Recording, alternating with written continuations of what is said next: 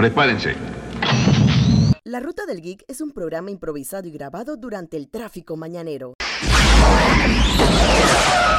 Un momento, ¿qué está haciendo, Doc? Somos los mejores, los más apuestos y los verdaderos. Jorge Atencio y Alicia Roger les darán sus opiniones sobre lo último en la cultura popular. ¿Para qué necesita Dios una nave? Saldremos a pasear. Pues dile a ella que venga, ella también debe interesarse. Les advertimos que pueden haber comentarios o palabras fuera de tono, sonido ambiente muy alto, pero lo más importante, hay spoilers de las últimas series y películas. ¡Uy, sácanos de aquí! A donde vamos no necesitamos caminos. Here we go. Hello. Hola. ¿Cómo están? Les saludo una vez más Jorge Atencio y Alicia Roger. Y estamos otra vez viajando a través de las mm, fuentes y rutas del Geekdom en la ruta del geek. Eh, a ver, Alicia, ¿qué has visto, qué has leído o qué, qué, qué, qué ha sido esta última semana eh, en particular? Hemos visto que como que todo lo del que todavía se está fomentando el Black Lives Matter, pero está como que bajando un poquito. O como que bueno, ha, ha, evolucionado. En la última semana comenzaron con la destrucción de... No, la última semana, porque iba a ir a mencionar lo de las estatuas, pero más bien la última semana ha sido como un intento de borrar la historia. Ah, sí. Esto, destruyamos las estatuas de las personas que reconocimos por alguna cosa, ya sea uh -huh. que fueron héroes de guerra u otras cosas, o grandes líderes de la nación, pero que eran racistas. Ajá. Esto, aparte de eso, han tratado de borrar, o sea, hacer que no veamos ciertas películas y ciertas Ajá, cosas, ajá. sencillamente porque son racistas de alguna manera, pero es algo que enteramente no estoy de acuerdo, no es que esté de acuerdo con el racismo ni nada, sino que si olvidamos nuestra historia podemos repetirla, Exacto. o sea, es parte de la lucha que hay de que hay que escuchar las voces de las personas negras, esto, que hay que apoyarlos en su lucha y hay que estar allí. Es parte de eso recordar lo lejos que han llegado, o sea, las cosas todavía no están como Exacto. deberían ser, pero han evolucionado.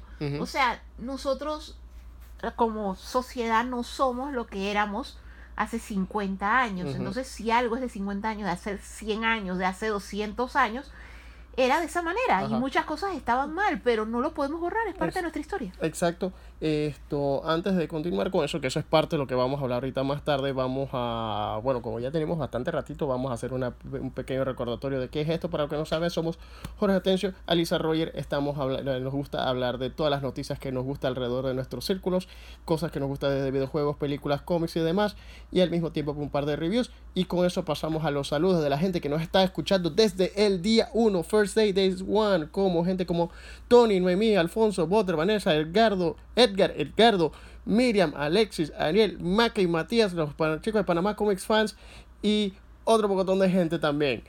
A ver, Alicia, ¿tienes a alguien más a quien mandarle saludos? Sí, saludos a Teddy.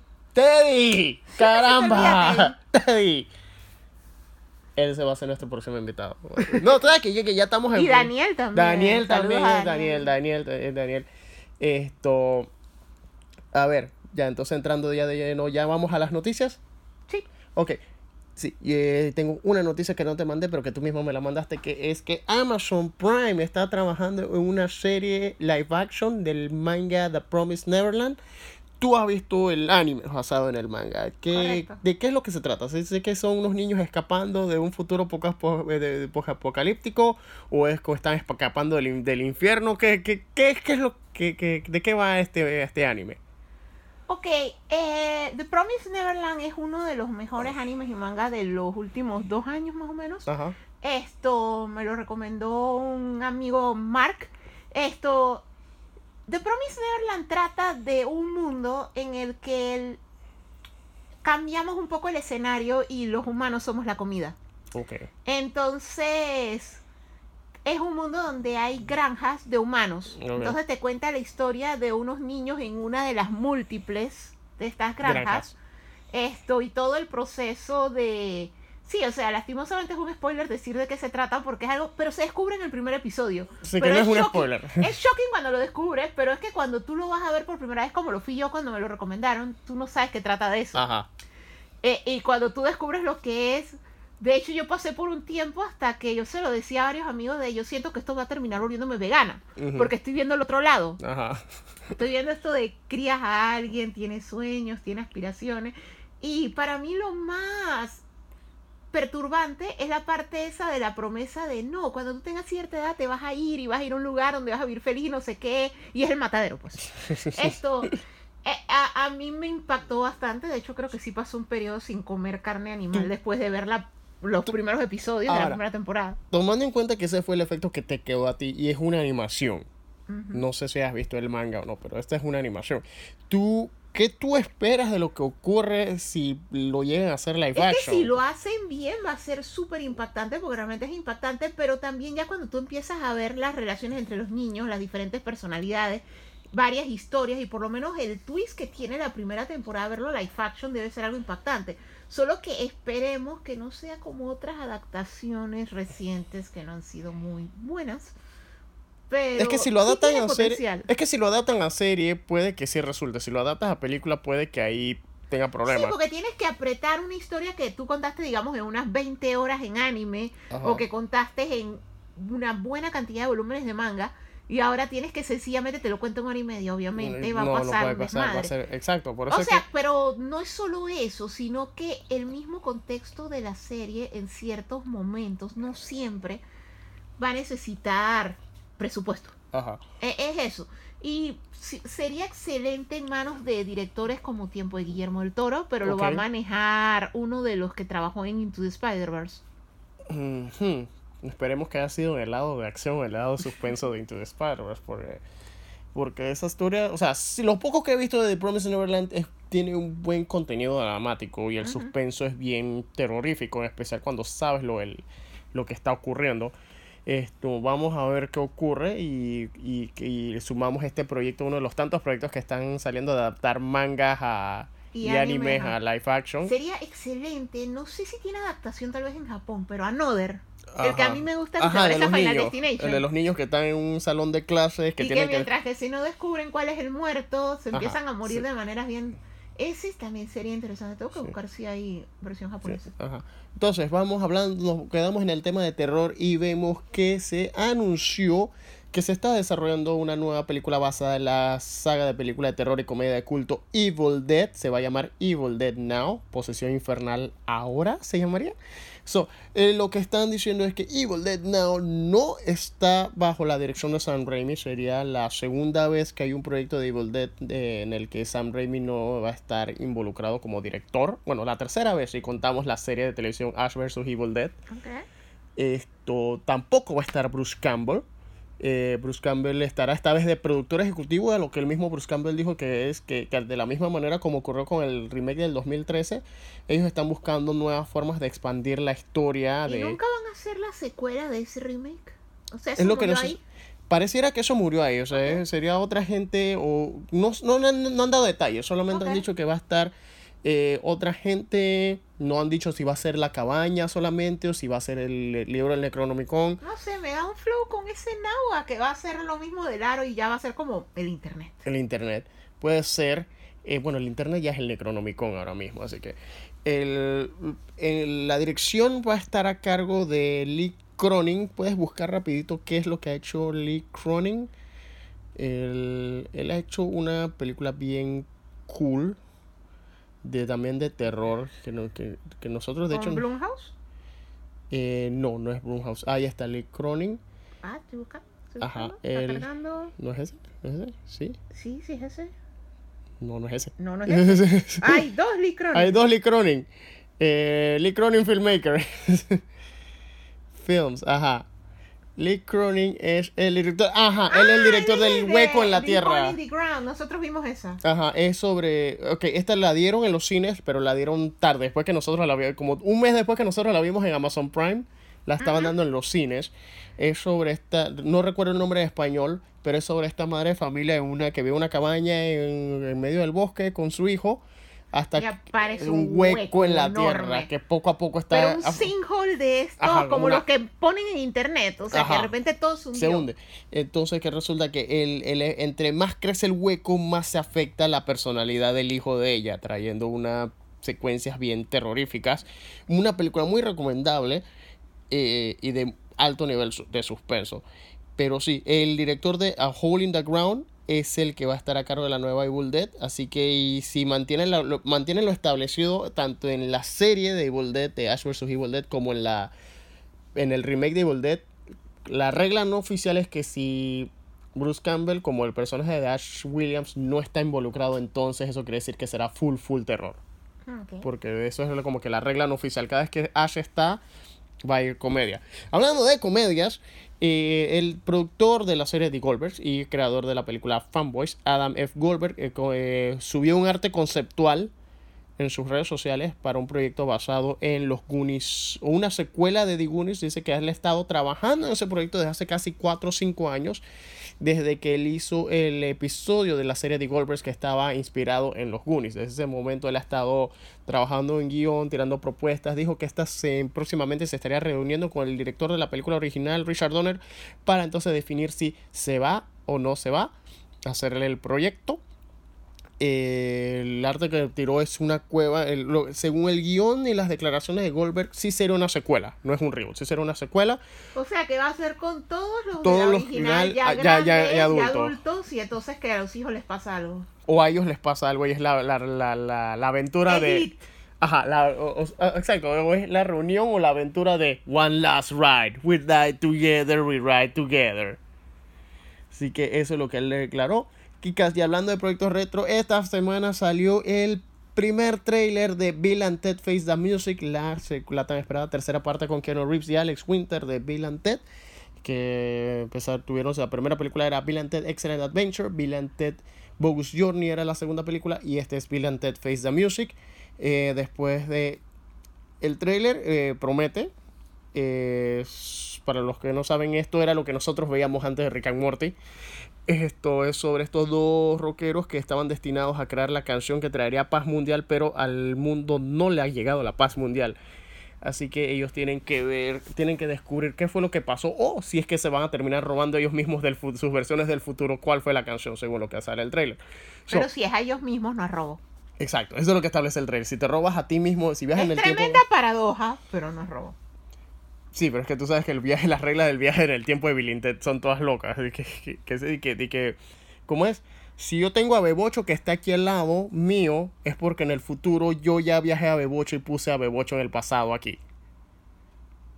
Y por eso Bebocho existe aquí. Sí, ok, el trailer promete bastante eh, que supuestamente todavía está para un summer release.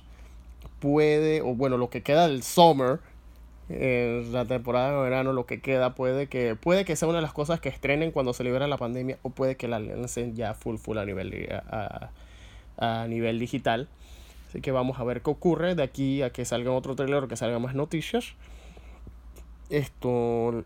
Y después de aquí vemos que Brumboy, el niño de la escoba que salió al final de Last Jedi, el, el actor Tamerlan Blave, él está apareciendo en la serie de Killing Eve, él lo entrevistaron pues, en relación a Brumboy.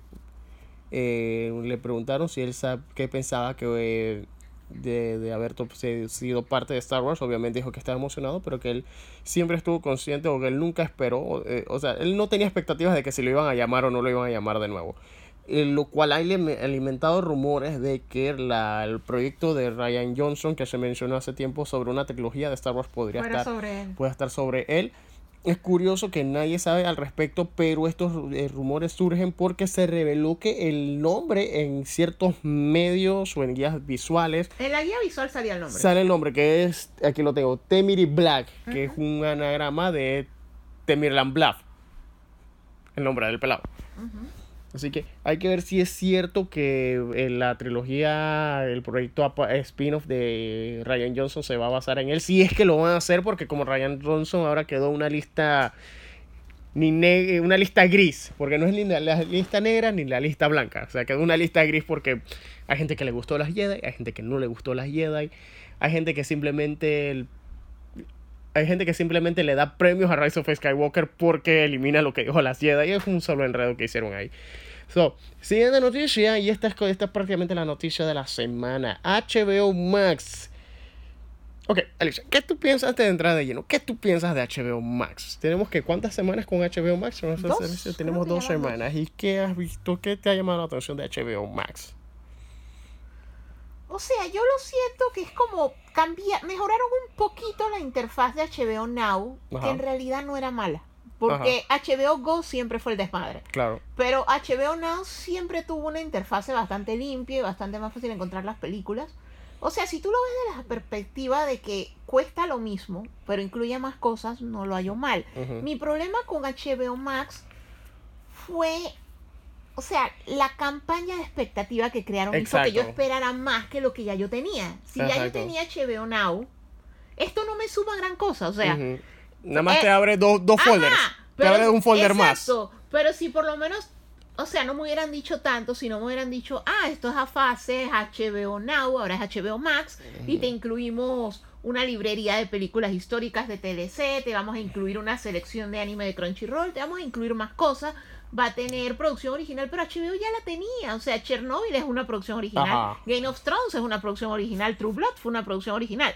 O sea, en realidad no veo la novedad. La novedad que Ujú. yo veía eran cosas, Y- por lo menos, unirse con DC Universe, pero no han desaparecido el servicio. Ajá. Entonces, cosas que yo sí esperaba ver en Y es- día uno, como la, la tercera temporada de John Young Justice, no está. No está. No hay ni siquiera las series animadas de la Liga de la Justicia. Ni siquiera están los super amigos. Ni siquiera está la serie de Harley Quinn, que era lo que yo esperaba ver. Porque, Pero sí está toda la serie, la primera serie de Teen Titans. porque yo venía con, ¿cómo se llama eso? Y- Con el chip de Disney Plus. Ajá. que Disney Plus no empezó con todo porque es una realidad, o sea, Pero tenía hay- bastante pero contenido en tenía primer. bastante Y de hecho, el contenido. que prometió Disney Plus para el día 1 era el contenido que estaba en día 1. Correcto, el contenido que ellos prometieron está, no, no, No has como- hecho toda una campaña de expectativa Por lo y menos al es final que- es lo mismo pero diferente. Porque por lo menos, y este es un punto de lo que va a tocar ahora, o sea, que es prácticamente que es, es- es como que ya la prueba oficial de que Warner y HBO no quieren el contenido de DC, sino simplemente quieren la gente que les atrae y el dinero que les pueda traer.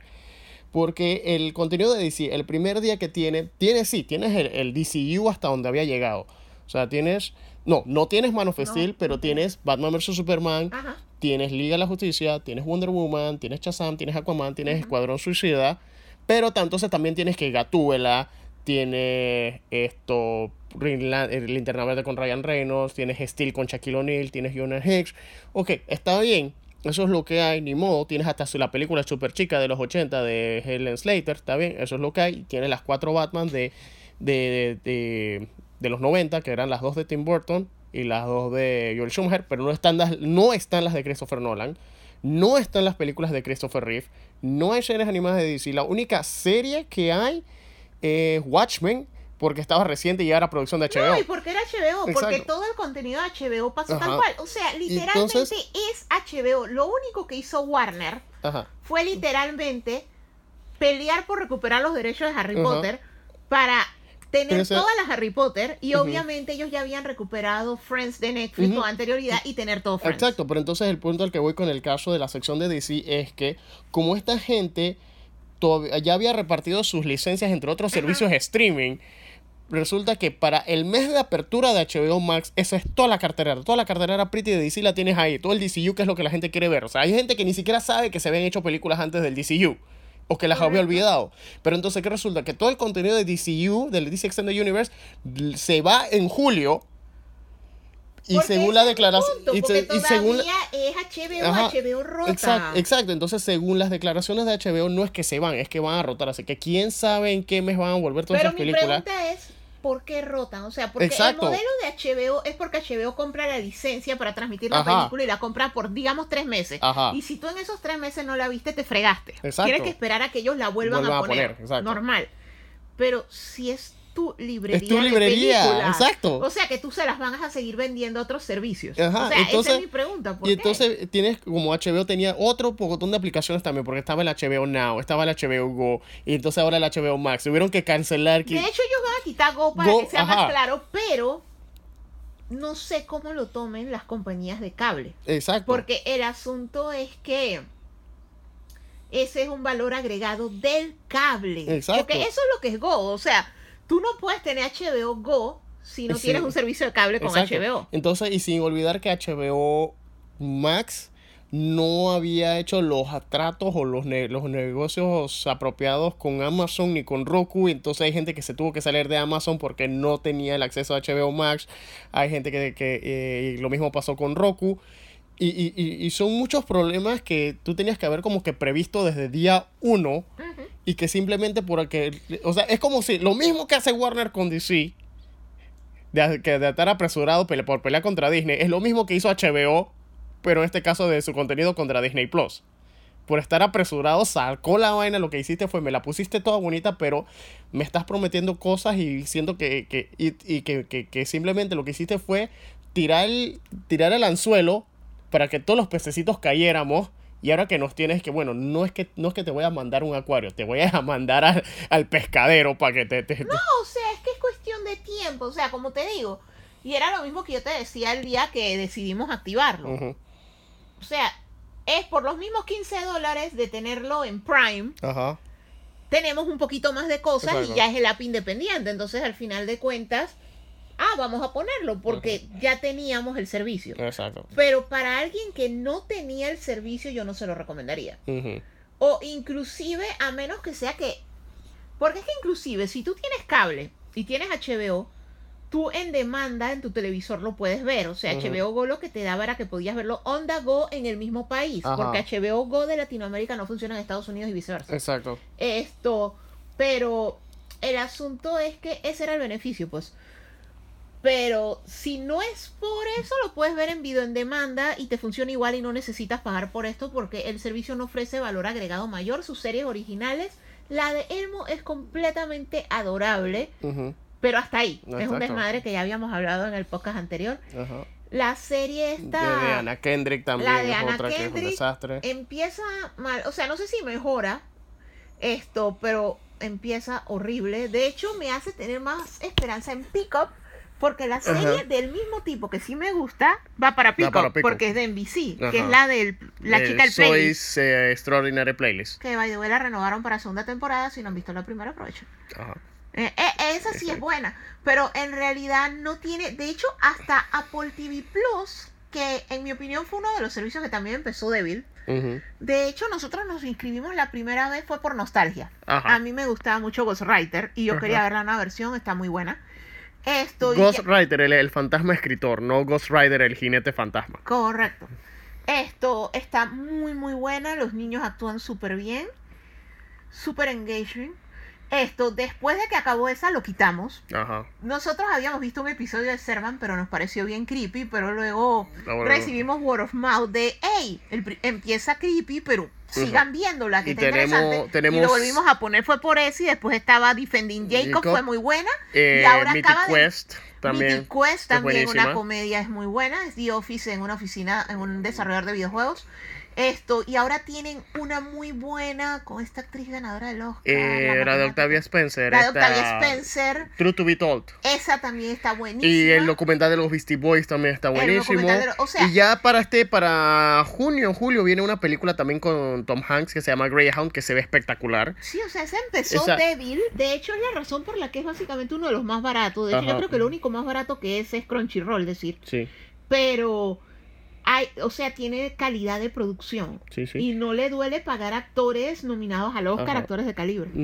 Y esto, a ver, entonces tocando todavía el tema de HBO, ahora sí, el otro tema de HBO de esta semana es que eh, por ante toda la situación que estaba ocurriendo, HBO Max decidió quitar la película Lo que el viento se llevó de su biblioteca de películas clásicas eh, por los temas racistas que toca, que eso fue con lo que abrimos el inicio del podcast.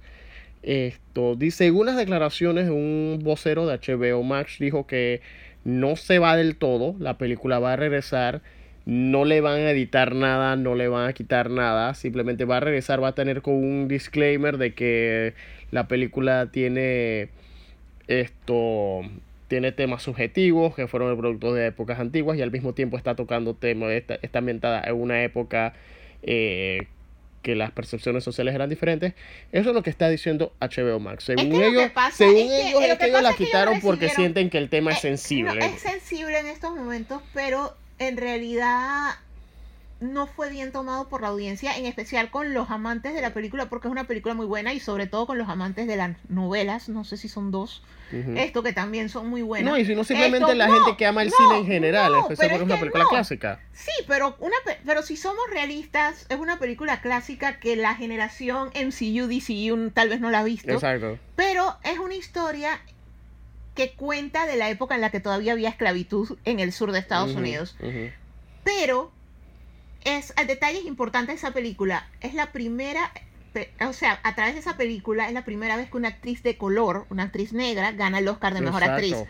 Porque en realidad el portrayal de la era la esclava, era el, el ama de llaves, era la, la, la dama de compañía de la de Scarlett O'Hara fue muy bien representado y en realidad Exacto. esa mujer la ponía en su lugar, o sea, no es que era denigrante, no era que se burlaban, no era que la menospreciaban, o sea, fue un muy buen papel, es un muy buen personaje desde el libro y fue tan bien interpretado que la actriz ganó el Oscar, o sea que en realidad sencillamente yo me imagino que es que ellos querían evitar porque, o sea, estamos hablando de gente que quiere destruir estatuas de Churchill, o sea, obviamente ellos sintieron no es el momento de tener una película que trata de esclavitud, que me Exacto. imagino que lo siguiente es que van a quitar Roots, el color púrpura, esto, pero eh, el asunto es que sí es algo que es una de las mejores películas de todos los tiempos. De hecho, cuando tú haces la conversión monetaria, el valor del dólar en el tiempo, Ajá. por muchos años fue la película más taquillera de la historia. Exacto.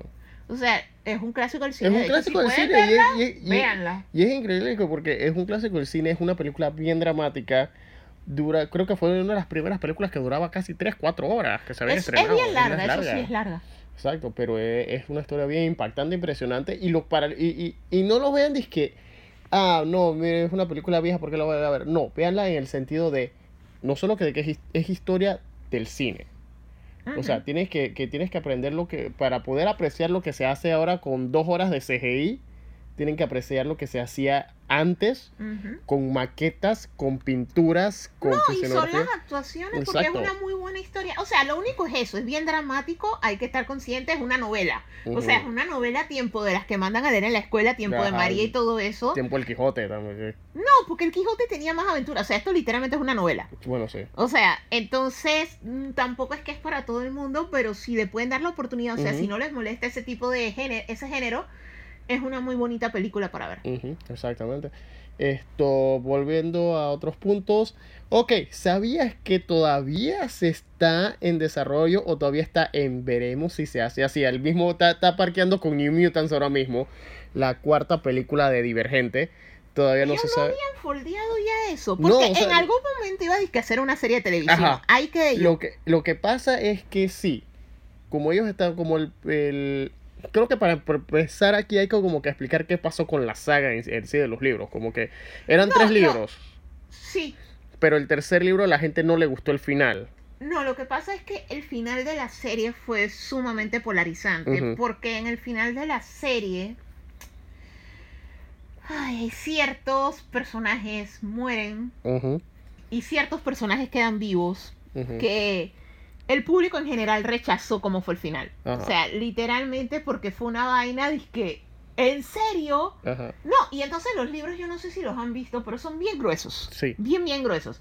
Entonces la serie de decisiones que se toman al final y cuando se descubre que era la divergencia y que era todo, ujú. es algo así como Maze Runner en ese sentido, que cuando tú descubres que todo era manipulación y cosas así. Esto, el final fue sumamente rechazado. O sea, Ujú. Cuando empezaron a hacer las películas, es algo que los que habíamos leído los libros siempre dijimos, o sea, no vas a poder hacer el final, porque si el final no nos gustó en el libro, menos le va a gustar a la gente en las Y es películas. raro porque por lo menos yo sé que nosotros vimos la tercera película, o tuviste la tercera película. Nosotros vimos todas las que se hicieron. las que se hicieron. El final del- de, de la tercera película, a pesar de que deja cosas abiertas, igual se siente concluyente, como que no Es necesitabas que se siente como que ellos no querían hacer no el querían final. hacer el final. Pero entonces como que, que el problema fue que como que quedaron como... Como esta, esta saga de películas se estaba haciendo en la época en la que si tenías una serie de libros y tu capítulo final era muy largo, se dividía en dos películas, que fue como lo pasó con Twilight, Harry Potter, con los Juegos del Hambre. Ellos estaban No, siguiendo esa corriente. es que, es Y que en entonces- el caso, es, pero es que todos los libros que tú has mencionado no es solo que son largos. O sea, pasa lo mismo que pasó con El Señor de los Anillos, que El Señor de los Anillos en realidad es una historia en tres partes. Ajá. Pues. Ok, el último libro de Harry Potter sí son dos partes. Sí son dos o sea, es la batalla de Hogwarts y la búsqueda de los Horcrux. O sea, son dos libros Son en dos uno. libros en uno. Esto que es lo mismo que sucede con Divergente. O sea, la primera parte del último libro es una cosa y la segunda es otra. Y es lo mismo que pasa con los Juegos del Hambre. O sea, la primera parte del último libro de los La Juegos del Hambre cambia. básicamente es la The Quest for Pita. Ajá, Es como si fuera The Quest for Spock, pero por Pita. O sea, la trata- narrativa cambia en la mitad Ajá, del la libro. narrativa, o sea, tú tienes un argumento que comienza y termina en la mitad Ajá. y tú resuelves un problema y eso pudo haber sido un solo libro, pero tú lanzaste un libro más largo que te cuenta esa historia y después te cuenta la otra. Entonces, en ese sentido, como en el cine, en una película, primero que todo que tú tienes la restricción de tiempo que en teoría tra- deberías tratar de no pasar de dos horas. Ajá. Aparte de eso de que tienes la restricción de tiempo, tu película no tendría coherencia. Y vienen todas esas películas que los críticos dicen empezó por un lado, terminó por otras dos películas en una, no nos gustó. Entonces, para eso sencillamente haces dos películas.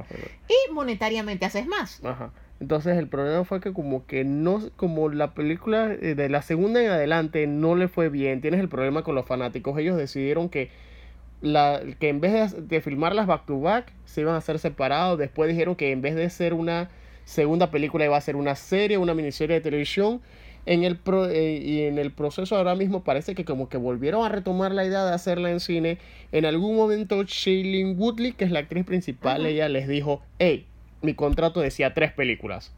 Mi contrato no decía nada de Pero dos es que películas. pasó y- mucho tiempo. Les va a pasar lo mismo de la última Maze Runner. Que la última Maze Runner pasó sin pena ni gloria. Yo ni siquiera sé si salió directo a video. Porque nosotros la vimos en casa. Sí Pero, fue para el pero, cine, pero fue un desastre. Pero exacto, porque ya la gente no la esperaba. Eso es como si imagínate que tú hubieras hecho con todo lo famoso y todo lo ex, los exitosas que fueron las Harry Potter, que tú ves hasta las 7 parte 1 y 5 años después te sale la 7 parte 2, o sea, perdiste el momentum. ¿Qué es lo que le va a pasar a las Avatar? Exactamente, o sea, Avatar se tiene que tirar un trailerazo para que la gente retome el interés. Eh, entonces, por otro lado, volviendo a puntos acá sensibles, y no había leído esta parte, Jerry Conway, creador de The Punisher, eh, está, está vendiendo t-shirts y artículos, más que nada t-shirts, con el logo de Punisher, pero con, el, con las iniciales BLM de Black Lives Matter, obviamente para recoger fondos de esta situación. Pero no- uno lo está haciendo por dos razones, para recoger fondos y eh, dar su granito de arena en, en- durante todos estos, estos casos controversiales. Y por otro lado también porque el, obviamente él es el escritor de, el creador del castigador de Punisher y él ha visto cómo figuras de autoridad como las Fuerzas Armadas y la policía ha utilizado el logo de Punisher como una inspiración. Eh, obviamente Jerry Conway ya está como que diciendo como que hasta aquí se supone que no el personaje no es ni un antihéroe, no es un héroe, no es una figura de inspiración. Yo creo el personaje, déjame recuperar lo que, lo que eh, si lo van a usar como figura de inspiración, hagámoslo bien. Y por eso es que estaba utilizando esta, está vendiendo estos t-shirts. Por otro lado, hablando de ese mismo tema, prácticamente Splash Mountain, la atracción de Disney, basada en la película controversial Canción del Sur, o Las aventuras del conejo Rabito, creo que le decían así, eh, Brian Sí. Rabbit. Entonces, eh, hay gente que quiere que se cambie el nombre de Splash Mountain una vez más no, porque quiere que le cambien el tema. el tema. Y es de que.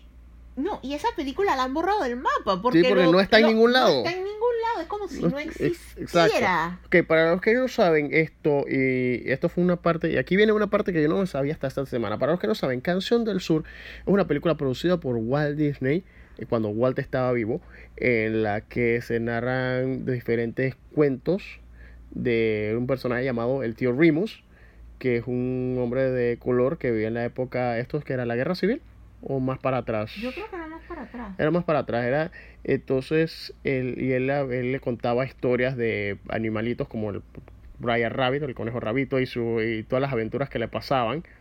Que muchos de esos temas están en la montaña rusa acuática de el Splash Sí, Mountain. porque la montaña Ahora- rusa trata del Brian Rabbit, o sea, no, no, no menciona canción del No Sur menciona ni eso ni a lo ya que para rimos. cuando se hizo, se construyó la primera en el primer parque de Disney que la tuvo, esto ya canción del sur era sencillamente esto nunca existió. Ese nunca existió.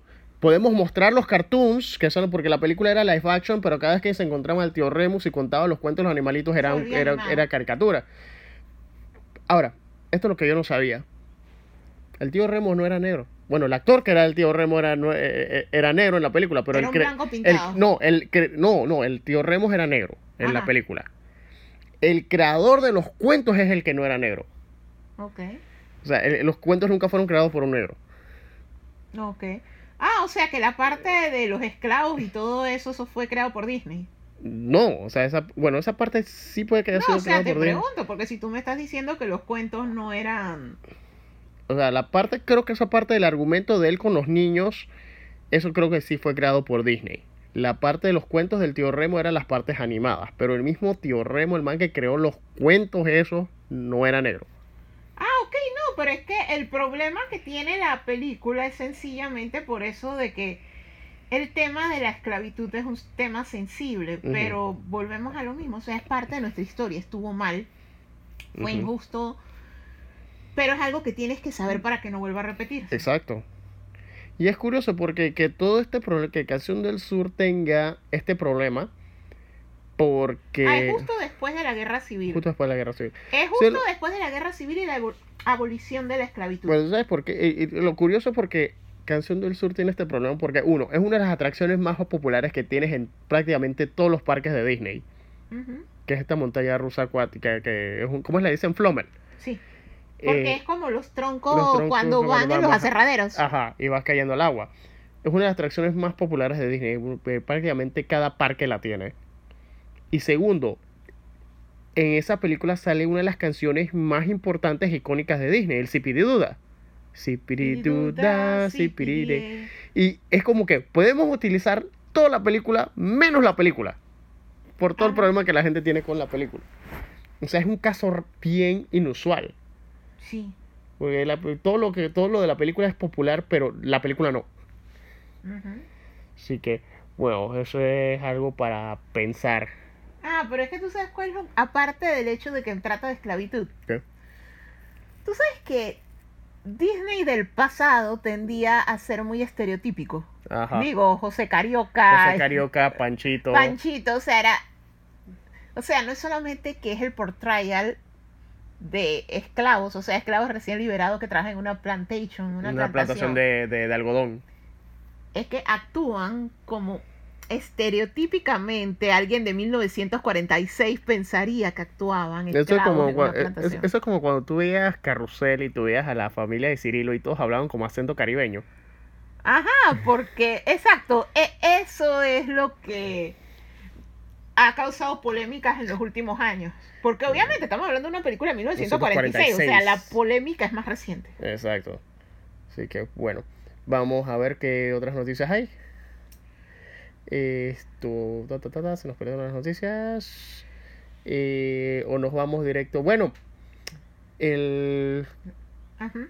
Ok, en otras noticias, esto, volviendo al tema, a uno de nuestros temas recurrentes HBO Max, esto ya se reveló que el Snyder Cut no va a tener la coloración roja que tuvo la película que vimos en cines.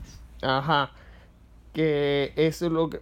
Por lo menos los, si los que recuerdan, el trailer de Liga de la Justicia tenía a los héroes peleando en el eh, contra los Parademons y todo se veía azul como de tormenta y de pronto en la película está un rojo brillante pasión. Y nadie sabe qué fue lo que pasó, nadie sabe si esto fue decisión de Joss Whedon, nadie sabe si porque dicen que hay cosas que hizo Joss Whedon en Justice League que no las metió él, que las puso el estudio de Metiche por no dejar a la gente trabajando. Sí, pero la coloración de esa película era bien como rara, era como Ajá. sepia con Sep- sangre. sepia con- ajá, sepia con sangre. Esto, fuera de eso, hay que ver qué más dicen. En el Snyder Cut, van- muchachos, gente, van a seguir saliendo noticias todos los días del Snyder Cut desde que se confirmó que sí. Si antes salían todas las noticias, todos los días salían noticias cuando no era oficial que venía, agárrense que esto va a ser una noticia por día. Así que vamos a seguir informando de lo que va a salir. Hablando de DC, pasaron dos cosas relevantes a DC. Ah, el actor de la serie de Flash, Harley Sawyer, que es conocido por interpretar a Ralph Dibny o el Elongated Man, el hombre alargado, el hombre elástico, eh, fue despedido casualmente por estar haber tuiteado hace 7 u 8 años atrás el, eh, comentarios misóginos y comentarios racistas hace tiempo. Y debido a la situación, debido a los temas, los tiempos sensibles que han pasado, la adquisición de tanto de CW como de Greg Berlanti fue, eh, lo sentimos, pero eh, tenemos que sacarte del programa debido a que no, en especial porque, digo, uno, estamos pasando tiempos sensibles. Dos, eres un superhéroe, Es lo más importante, es una serie de superhéroes donde tú eres un superhéroe. pero, es que... pero dicen que analizando, dicen que es un caso que tiene una base parecida a James Gunn, pero que no es similar, porque en el caso de James Gunn, en el caso de este Harley Sawyer es un actor. En el caso de James Gunn, él era el director y él ya se había ganado el público. No, o sea, no solo que se ganó el público, sino que él sí o sea, él lamentaba, o sea, James Bond ha evolucionado como todos nosotros a través de los años. O sea, la persona que él es ahora no es lo que él era cuando él hizo esos comentarios. Exacto, es que ese es el otro, el otro punto. Esto, James Gunn sí publicó, sí, anunció públicamente que él estaba arrepentido de esos comentarios.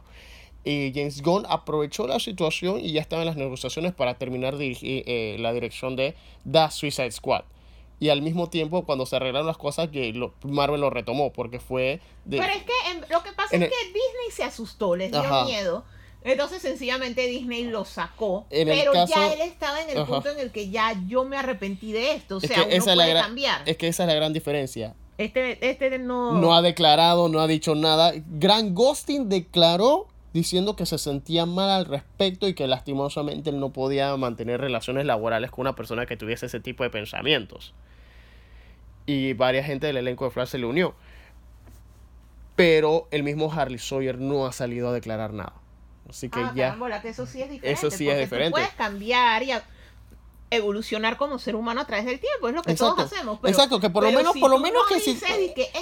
es que por lo menos. verdad, yo era Así hace 10 años, pero... Exacto, porque por lo menos si tú hubieses hecho como James Gunn, que dijo, oh, yo salí hace 10 años, o que hagas como J.K. Rowling, que tratas de arreglarla, pero la embarras más, pero por lo menos sal a decir algo y no te quedes callado porque es peor si te quedas callado. Lo que pasa es que en el caso por lo menos de los de J.K. Rowling, ella lo que dijo es, tú puedes tener tus derechos y todas tus cosas, pero a mi opinión personal, o sea, yo como ser humano, mi opinión es esta. Eso fue lo que ella hizo. El problema que ella tiene es que, número uno, ella es una figura pública. Número dos, ella escribió unos libros que definieron la vida de todo el mundo y uno no sabe disasociar. Exacto. O sea, J.K. Rowling escribió Harry Potter, pero ya Harry Potter, Hermione, o sea, todos los personajes, ellos ya van más, la trascienden, pues, ellos son más allá de ella.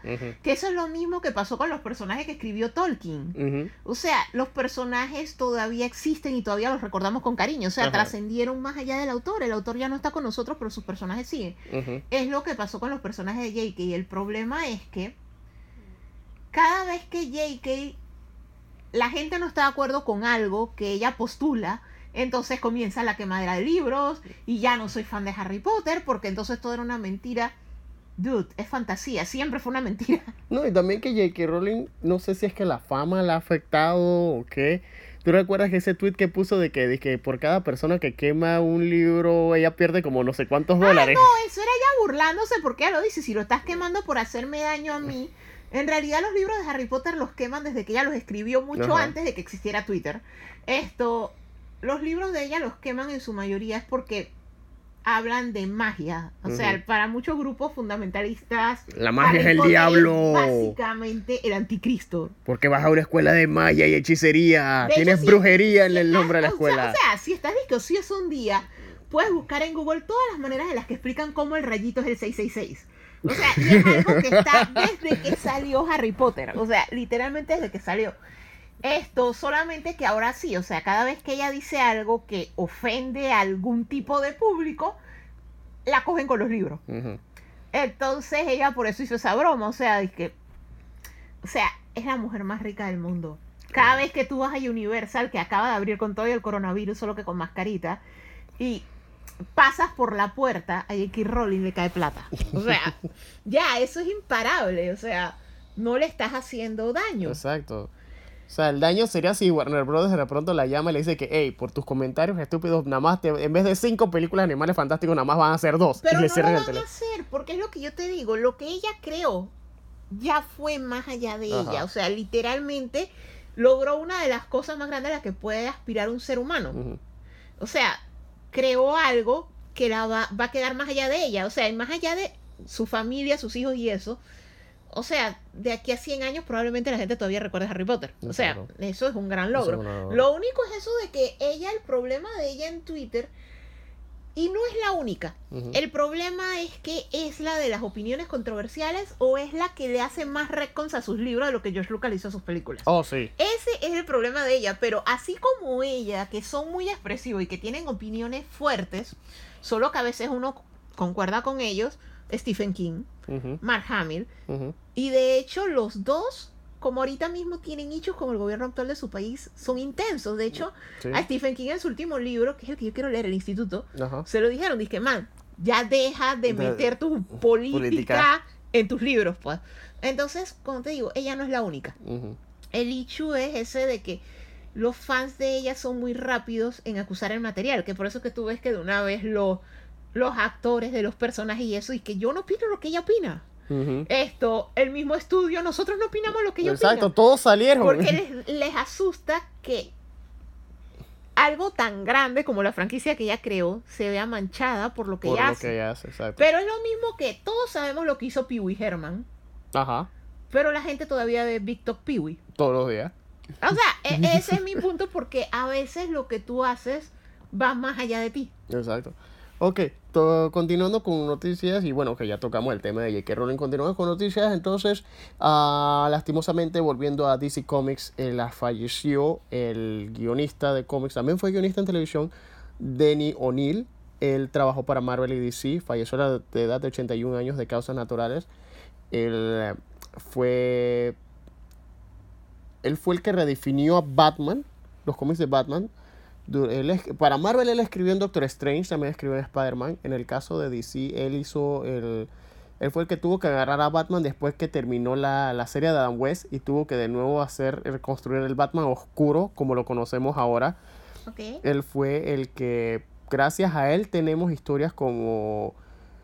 Gracias, prácticamente, si hay alguien que le tiene que dar las, las gracias a Denny O'Neill, es Christopher Nolan casi todo lo que sale en la trilogía del, del, del Dark Knight es sacado de alguna manera de, los, de, los, de las creaciones y de los trabajos que editó Denny O'Neill como escritor y como editor de, de DC, especialmente de la oficina de Batman. Él creó a Ra's al Ghul. Él creó en la serie de Linterna Verde y Flecha Verde, Green Lantern, Green Arrow, donde ellos recorren Estados Unidos tratando temas sociales.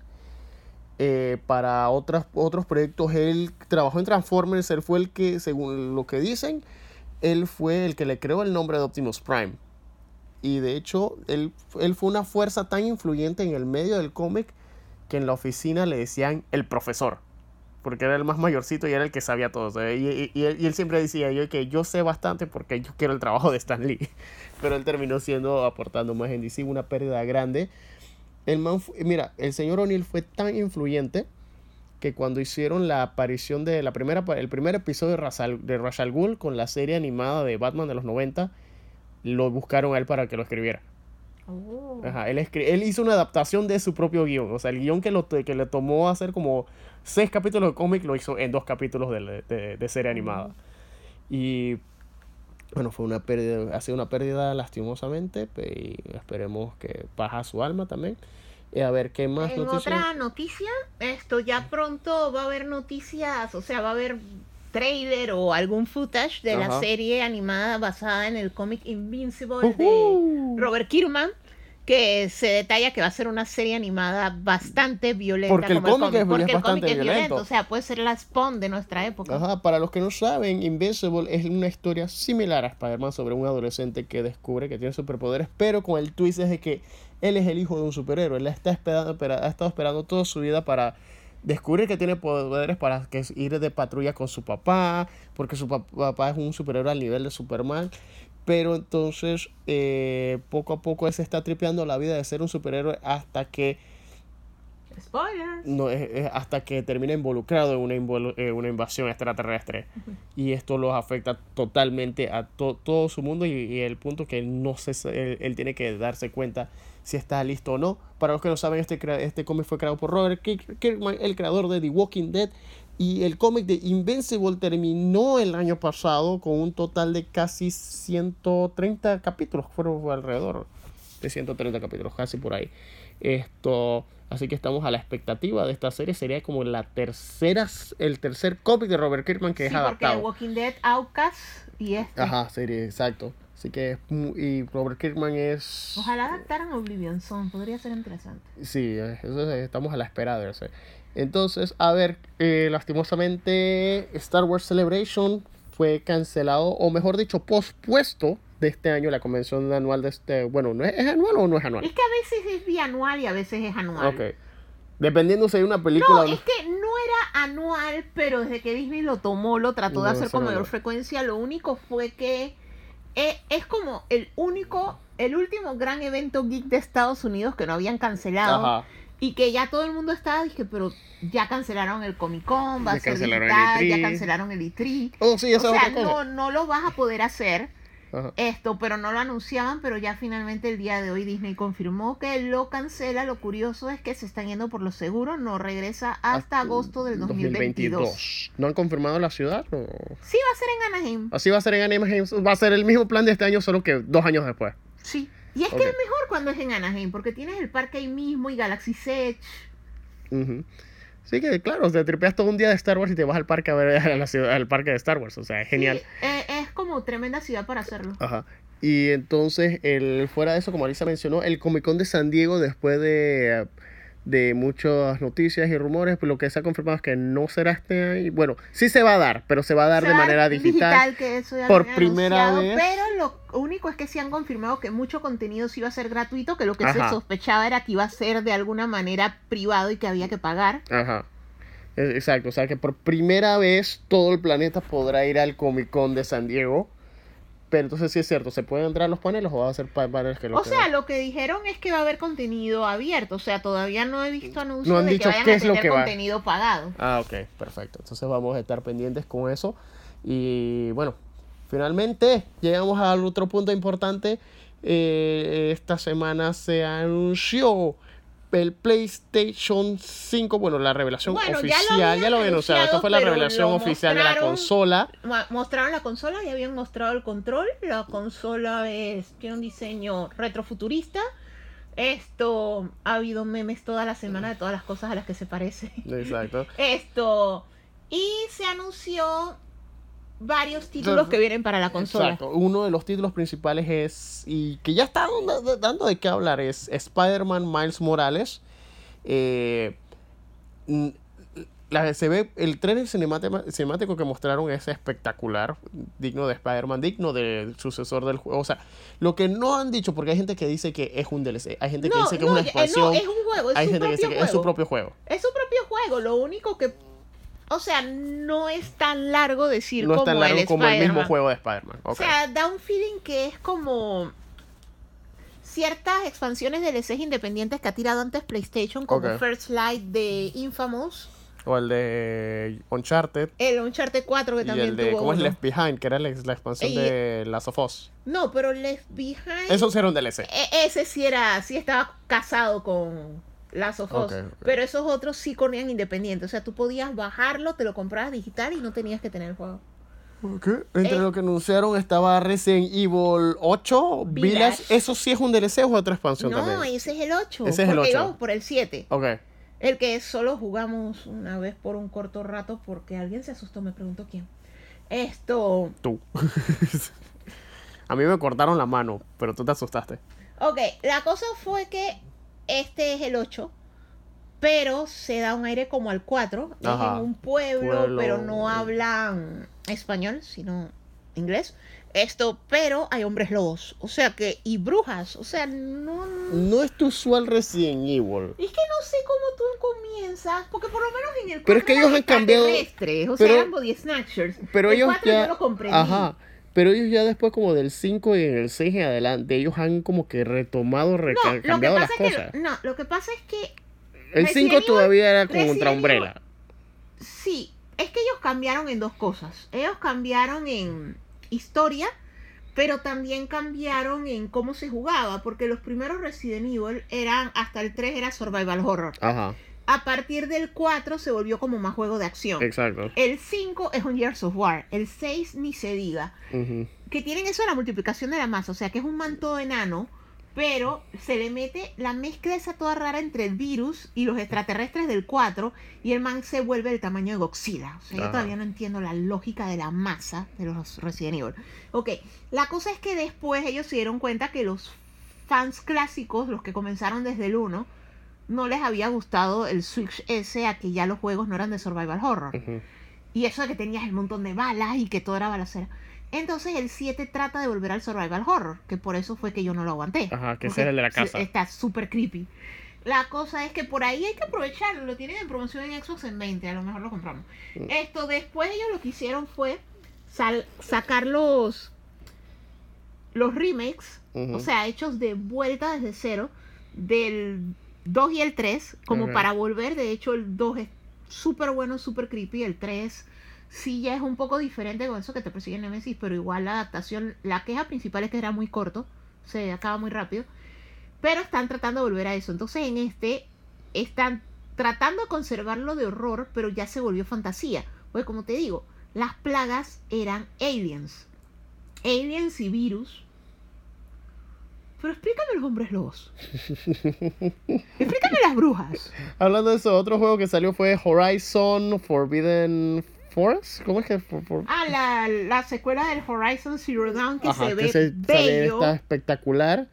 Esto fue otro de los que se, eh, se llevó el, el premio de. Bueno, no el premio, sino que se llevó la, el- los comentarios de, de todo lo que anunciaron ese. ese- Porque se Forbidden, Forbidden West, West. porque se ve bello y aparte de eso porque muestra una evolución del mundo de donde queda en el Ajá, primer juego. porque ahora sí hay, más que nada que ahora sí hay animales y no son tanto bichos mecánicas. O sea, ese es uno de los más esperados. También eh, estaba un nuevo juego de Hitman también. Y Sackboy, que es otra versión de Little Big Planet o una nueva evolución de Little Big Planet. Es que lo que pasa es que desde el 3 ellos ya lo estaban cambiando que fuera como más amigable, más infantil, pero yo insisto, ya déjenle eso a Roblox. Roblox lo hace bien, los niños están jugándolo, lo pueden jugar en el dispositivo que quieran, ellos son felices jugando eso. O sea, Little Big Planet es creepy, man. O sea, es que la tela de la cortina de la casa de tu tía abuela que te cae mal, esto mezclado con sacos de Nequén, así como del bicho ese de la película de horror que sale en Universal. Trick or Treat. Ajá, o sea, es una vaina toda terrorífica. Los bichos tienen un, son como muñecas matroscas más maquilladas. O sea, el juego es bien perturbante. Y siempre ha sido como que no, aquí es donde tú creas cosas. Y mira que en el 1 y el 2 la gente creó bastante, pero ya para el 3 no era lo mismo. Y yo siento que es por eso, porque ya hay otras alternativas en las que tú puedes crear que son más amigables. Ajá. O sea, porque en verdad el juego es bien perturbante. No, perdón. Ok, ¿algún otro juego de que se me haya pasado? De los Algo anunciados. importante fue que no mostraron nada de God of War, lo No, cual no mí fue mostraron nada de God of War. No he mostrado nada de God of War y eso es uno de los que la gente estaba esperando. Pero hay que ver con qué se salen. Y bueno, creo que con esto nos vamos a los reviews. Mm, Bueno, no vemos muchas cosas hoy, más que nada porque el PlayStation 5 agarró todas las, todas las noticias. Pero, Bueno, en realidad esta semana el trabajo y el hecho de que como esta semana sale The Last of Us 2 y yo no me acordaba práticamente de nada de Last of Us 1, Alicia me estuvo pasé jugando todo el fin de semana, de semana jugando Last otra vez. Last of Us para tenerlo fresquito. Y, ok, tú jugaste Last of Us, nosotros lo jugamos cuando salió, salió en el 2013. Sí. Ahora que esta vez lo jugaste solamente para recordar la historia, ¿cuál es tu impresión? O sea, la historia simplemente es impactante. No, es que lo curioso es, que era lo que yo te decía cuando lo estaba empezando de nuevo, que ahora es aún más actual. O sea, Ajá. no sé por qué línea se vaya el 2, nos enteraremos el viernes, pero todo lo del el virus, la pandemia, cómo se fue comportando, cómo el mundo se fue colapsando, Ajá. jugarlo en medio de la pandemia del coronavirus, lo sientes closer to home. Claro. Entonces, el juego es muy actual. Mi único problema es que Joel no camina rápido for the life of him. Ajá. O sea, yo Y- todavía no entiendo cómo ok. ese man sobrevive toda esa vaina caminando a la velocidad del egg.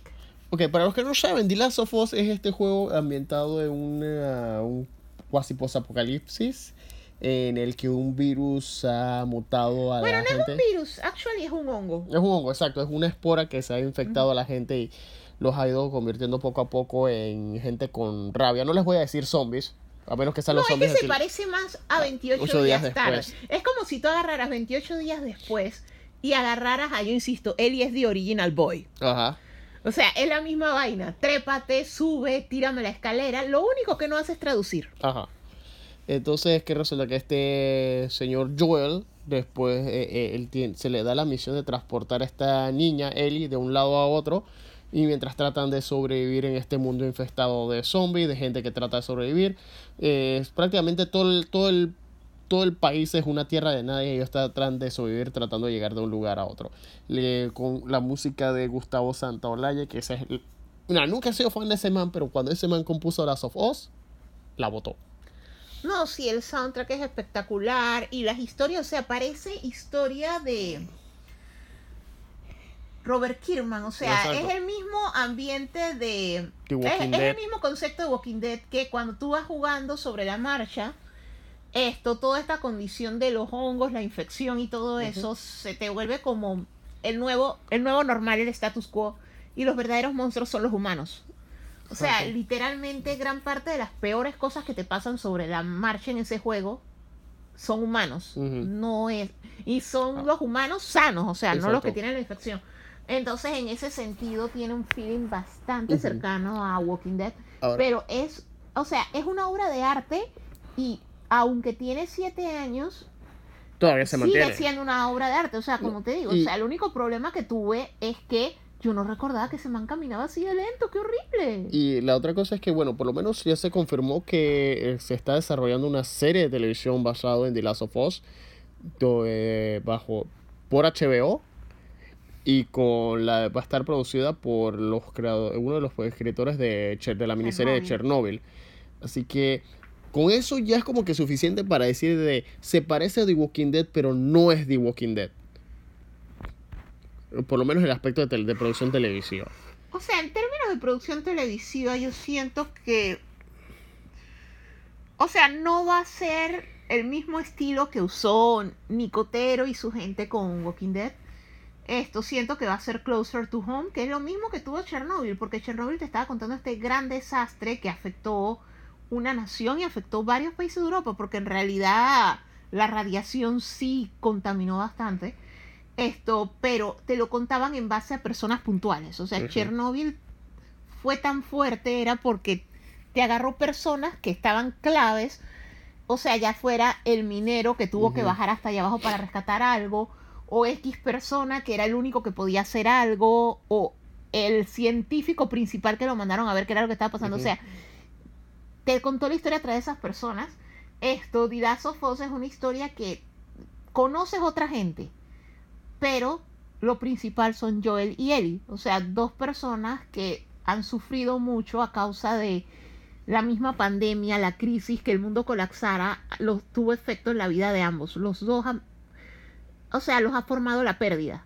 Y esto es lo, el vínculo común que los une. Entonces va a ser una historia un poco más cercana que Walking Dead, que tiene como 25 personas. Esto, y se vuelve un desmadre. O sea, se va a parecer mucho a la primera temporada de Walking Dead. Ajá. O sea, literalmente el, el juego, esto tie- se da sus aires a la primera temporada de Walking Dead. Ok. A ver, ahora sí, vamos a los reviews. Eh, vimos eh, Jedi Star Wars Jedi Temple Challenge, que es prácticamente el primer game show basado en Star Wars, game show infantil basado en Star Wars, y puede que sea la primera cosa en la de Star Wars que podemos ver en mucho tiempo que no está amarrada a ningún tipo de continuidad y que podemos ver de una manera neutral, que podemos perdernos un episodio y no ha pasado nada. Eh, en el, hemos hablado de esto, que este es el programa que el anfitrión es Ahmed Best, conocido como Jar Jar Binks, solo que esta edición, este programa, él sale como el maestro Jedi Kelleran Beck. Básicamente los niños que participan tienen que hacer una serie de desafíos y cuestionarios para estar entrenando para ser Jedi o para ser Padawans.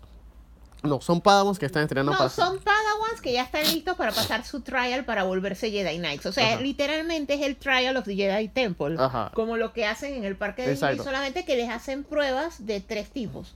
Una en, prueba la, en la física. primera es una prueba física y más bien como de coordinación porque es ciertas habilidades. De hecho, la del salto vale bestia porque a los niños altos les es súper fácil y a los chiquitos como les cuesta. Esto, después de que pasan esa fase, entran a una, Una que nave. es a Un una cuestionario en nave una donde nave. viene... Es un cuestionario, pero es un cuestionario de retentiva. A los niños cuando entran les cuentan una historia Jedi. No, esto, mira. Eh, En el segundo lo cambiaron. Sí, lo que pasa es que por lo- la serie, lo curioso de la serie es que no está en Disney Plus, está en YouTube, de hecho, en el canal de Star Wars Kids. Y eh, en, lo- en esta parte que ellos entran en una nave mientras van al otro, al verdadero templo Jedi. Van de un bosque de entrenamiento, se suben a la nave de Kelleran Beck, va al templo Jedi. Y entonces el androide que está con él y con Kelleran les cuentan una historia de cualquier cosa de la galaxia.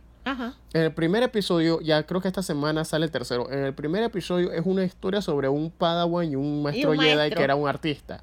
En el segundo episodio, la historia que ellos tienen que recordar es sobre un, un, un cazarrecompensas que tuvo una pele- un problema en una cantina de un bar. Ok. Y entonces, básicamente, ellos le cuentan la historia. Los Le niños cuentan tienen la que, historia tienen y que luego les hacen preguntas sobre la historia, pero son dos niños, un niño es el piloto y el otro niño es el ingeniero. El Ajá. niño que es el piloto, esto tiene como unos botón, botones y una pantalla táctil y así es como él contesta y el otro niño tiene que buscar cosas. O sea, cuando Exactamente. la pregunta es esto, el maestro le regaló al alumno X cosa, entonces tú tienes tienen una caja y en la caja tienen que buscar lo que es lo que era el regalo. Ajá. Entonces, después que pasan esa fase, son tres, tres parejas y en cada fase van eliminando una y entonces la última es la que entra al templo y entonces sí ya En es el- como leyenda del templo escondido Ajá. que es atravesar Tienen que atravesar diferentes pasillos con, con diferentes escalar, habitaciones. con- hacer trivia Ajá, son diferentes habitaciones donde tienen que hacer una trivia, tienen que hacer eh, pruebas de coordinación, cosas. armar cosas,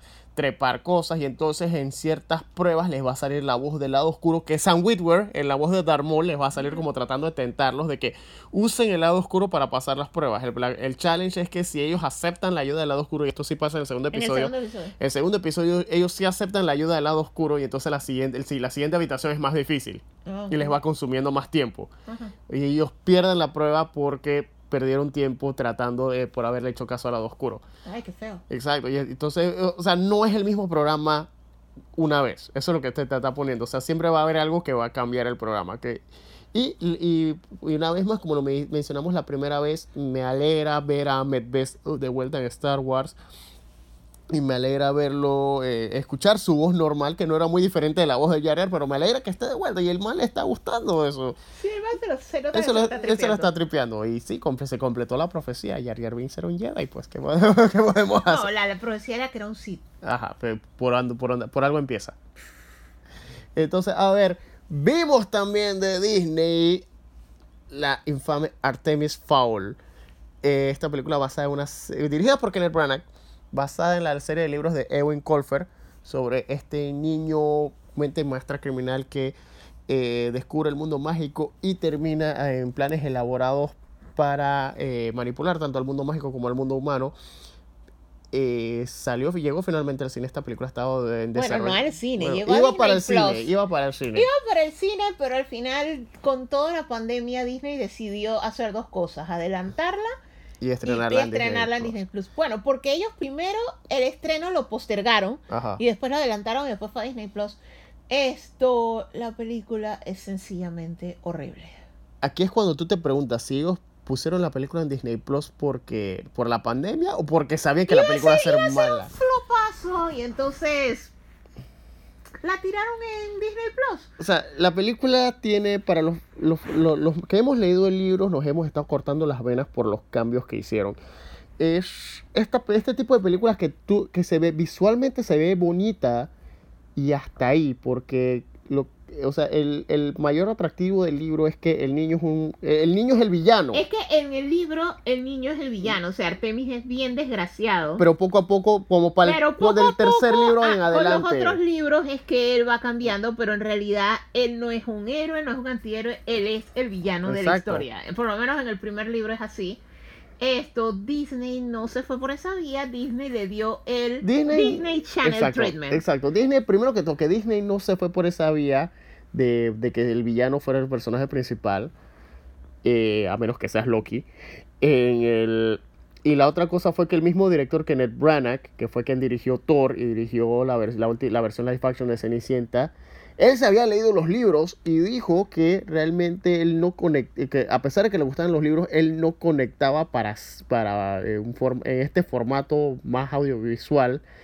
Él no cone- él sentía que el público no iba a conectar, el público mainstream no iba a conectar con, con Artemis siendo el villano.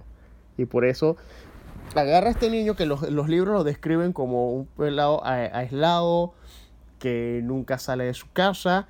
Lo, lo primero que hace es que lo pone a surfear en una oda a Irlanda, porque sí, yo sé que los libros son, que son están más ambientados en Irlanda, usan la mitología mágica de Irlanda, el escritor es de Irlanda, pero la, la película empieza con el niño surfeando con la música cliché de Irlanda que te ponen en todas las películas de gnomos y duendes que tú veas en Hallmark Channel.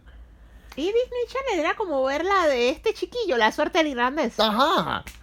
Exacto. Y entonces, y el otro problema es que la película, por lo menos mi gran problema con la película, aparte de lo de los libros, porque poniéndolo desde el punto de vista de película, los primeros 20 minutos no ocurre nada. Los primeros 20, 15 o 20 minutos son gente diciéndome que algo va a pasar.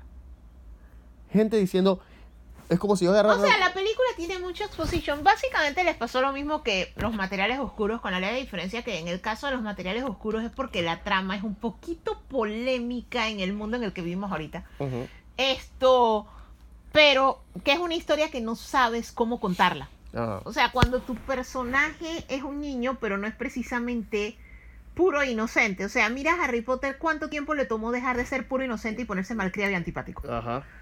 Pero mira al Harry Potter de la primera película. O sea, ese es el típico niño que te cuentan. O sea, cuando te quieren contar una historia un poco más dark, les dan el equivocado trato Percy Jackson que te lo pongo más viejo. Ajá.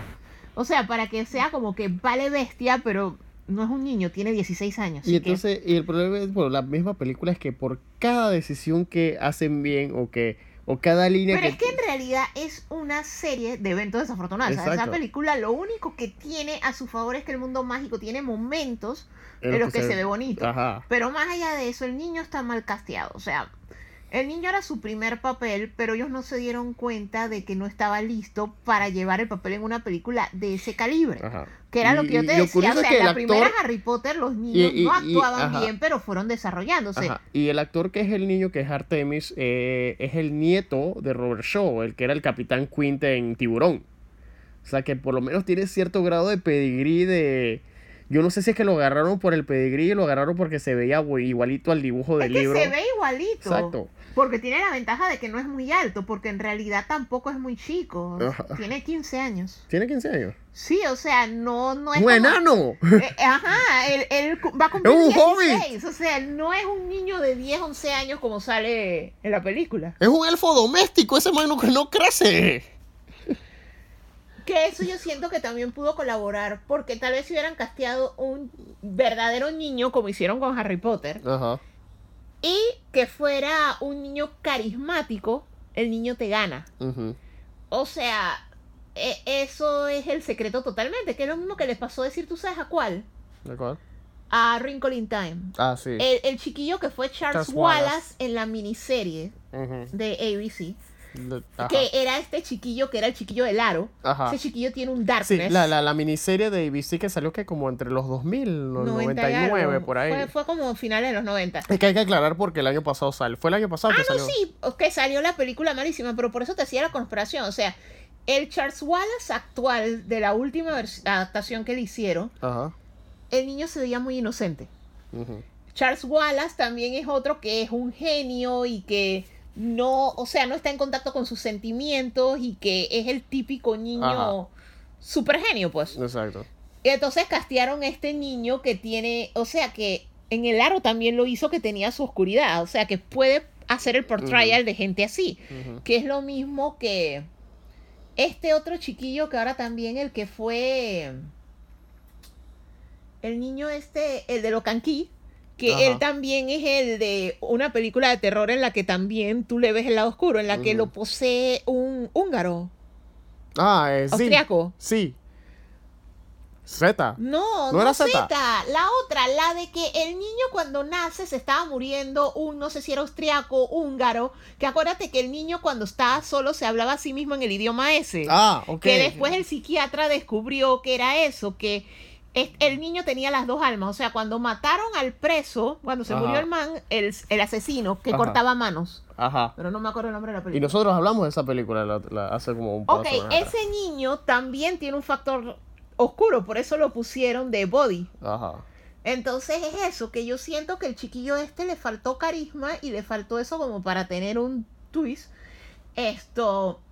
Y no los ayudó. O sea, el chiquillo no los ayudó. Tener sobreexposición no los ayudó. Usar a Olaf de narrador, ni eso la No, salvó. no, porque si hubiese utilizado, o sea, si Josh Gad hubiese utilizado su voz normal o la voz de Olaf, en vez de estar usando esta voz en la que prácticamente estaba haciendo casting de Batman, no, no lo ayudó. O sea, es raro porque es. Cada, las cosas que hace bien la película, le qued- las pocas cosas que hace le quedan bien, pero todo lo demás está horrible.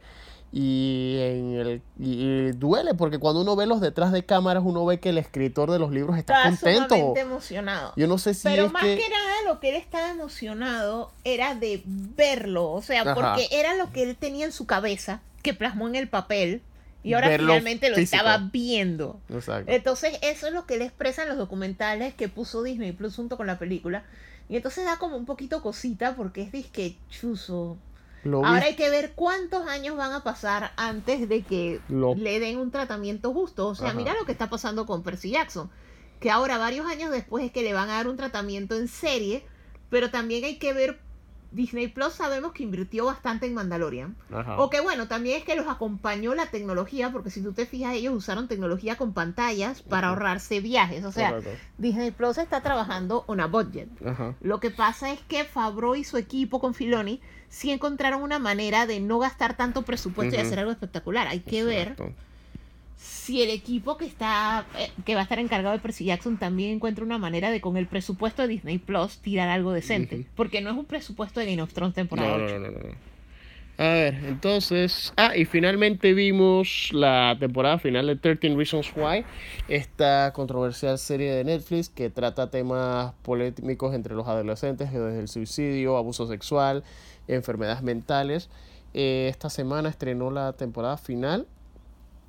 Y bueno, bueno, yo soy de las personas que piensa que debió haber tenido una sola temporada o de pronto La, serie debió quedarse en una sola temporada. Es que diría que dos, pero es que la segunda temporada es la peor. O sea, con La todo segunda- y todo, la 3 se reivindica. El problema es que la temporada 3 fue rechazada es por el hecho de... O sea... Caía en clichés, o sea, para. No, no es tanto cliché. Lo que pasa es que una cosa es que tú agarres a Jason Ajá. que es un slasher, ajá. y que de repente tú trates de justificar, ah, no era un niño bueno, pero estos manes por estar teniendo o married sex no lo cuidaron, y entonces se ahogó, y entonces la mamá, y te cuentan toda una historia como para redimirte al villano, que es algo que se hace mucho. Esto, pero en este caso no es algo fantasioso, o sea, en este caso te están hablando de algo que ocurre en la vida real. O sea, un muchacho que violó a una muchacha y la llevó al suicidio. Violó a otra muchacha y la tiene bastante afectada y quién sabe a cuántas más. Ahora tú me lo estás redimiendo. Ese fue el problema de la tercera. O sea, te trataron de humanizar un villano que es bastante difícil para la audiencia porque nosotros vimos lo que él causó. Exacto, en especial porque para, por lo menos en la temporada 1 sabemos lo que había hecho el man y sabíamos que él debía, ser, debía haber tenido el castigo merecido. En la segunda temporada siento que ya lo estaban llevando a un nivel... No, tras que ya Porque es que la segunda ya es el juicio, Ya pero el entonces juicio. en medio de la segunda temporada no es suficiente con que estamos haciendo el juicio. Es que, es que en la segunda temporada siento que el personaje de Bryce lo estaban llevando a un nivel de villano. O sea, nada más le faltaba como que retorcerse el bigote No, para... pero es que no es eso. O sea, lo que pasa es que es un violador en serio. Ajá. Y abusaba del poder que tenía, que era el poder que le daba ser rico y ser deportista. Entonces, ya en la segunda temporada lo llevan a juicio. Pero un juicio de violación no es como otra cosa, porque es un juicio en el que lastimosa e injustamente pareciera que estuvieran enjuiciando a la persona violada Ajá. en lugar del que hizo el crimen. Y eso es algo que es real. Pero ellos no tuvieron suficiente con eso. Ellos pusieron todo el caso de cuando sodomizaron al otro muchacho. Lo cual también fue algo muy fuerte y entonces encima tienen escenas muy crudas porque te lo mostraron, que es lo mismo que pasó con el suicidio de Anna Baker, que hasta el año pasado fue que censuraron y quitaron la escena. En serio, Que y de esa- hecho, y esa- cuando yo lo estaba viendo, yo te lo dije, esto está demasiado fuerte, esto no debería estar en televisión. Ajá. Ni aunque sea Netflix, ni aunque sea HBO, esto que, que no realmente lo debieron Y- poner. Y, lo curioso es porque la serie se hizo famosa llegó el punto en el que está fue por casualmente porque por, por ese episodio O sea, es sencillamente horrible. exacto Y entonces encima que le mete ideas porque la primera temporada de la serie, tratando de, o sea, que se iniciara la conversación de los problemas que tienen los adolescentes y de que buscan ayuda o de que tú comiences a observar las señales, esto lo que hizo fue a cierto grado glorificar el suicidio. exacto O sea, glorificar en... Tú siempre vas a estar de alguna manera porque le vas a hacer daño a todo el que te hizo daño, no sé qué, no sé qué. O sea, lo pusieron de una manera que no era la correcta. Entonces eso fue lo que comenzó a crear polémica con la serie. exacto Esto después vino la segunda temporada, que como te digo, el juicio fatal. Le pasó lo que le pasó a Tyler. Luego vino, trataron de abordarlo de shooting. Esto, y es un detalle que nosotros casualmente estábamos viendo unos video reviews ayer. Y es algo importante que al final no buscan ayuda para la gente. exacto Porque después de lo que le pasó a Tyler, no es sencillamente nos vamos a turnar a vigilarnos para que no vuelva a tratar de matar a la gente en la escuela. no ¿Cuándo lo llevaron a terapia? no Cuando, o sea, literalmente buscaron que alguien profesional, o sea, no otros adolescentes que también tienen problemas, lo ayudaran. Y luego te viene la. Toda la tercera temporada fue eso: let's babysit him para que no haga una locura. Mientras que a la vez comienza el arco de redención de Bryce, que comienza obviamente el rechazo de la gente de tú no estás cambiando, mira lo que tú hiciste, o sea, para ti no hay redención.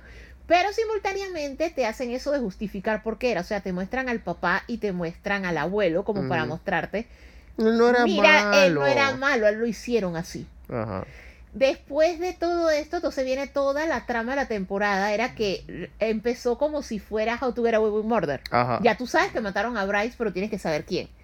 Y ya después, toda esta última temporada fue básicamente We Got Away with Murder. ajá que porque por eso te- Logramos lo que no lograron en How to Get Away with Murder. Nosotros sí nos escapamos, pero viene el corazón delator, la conciencia.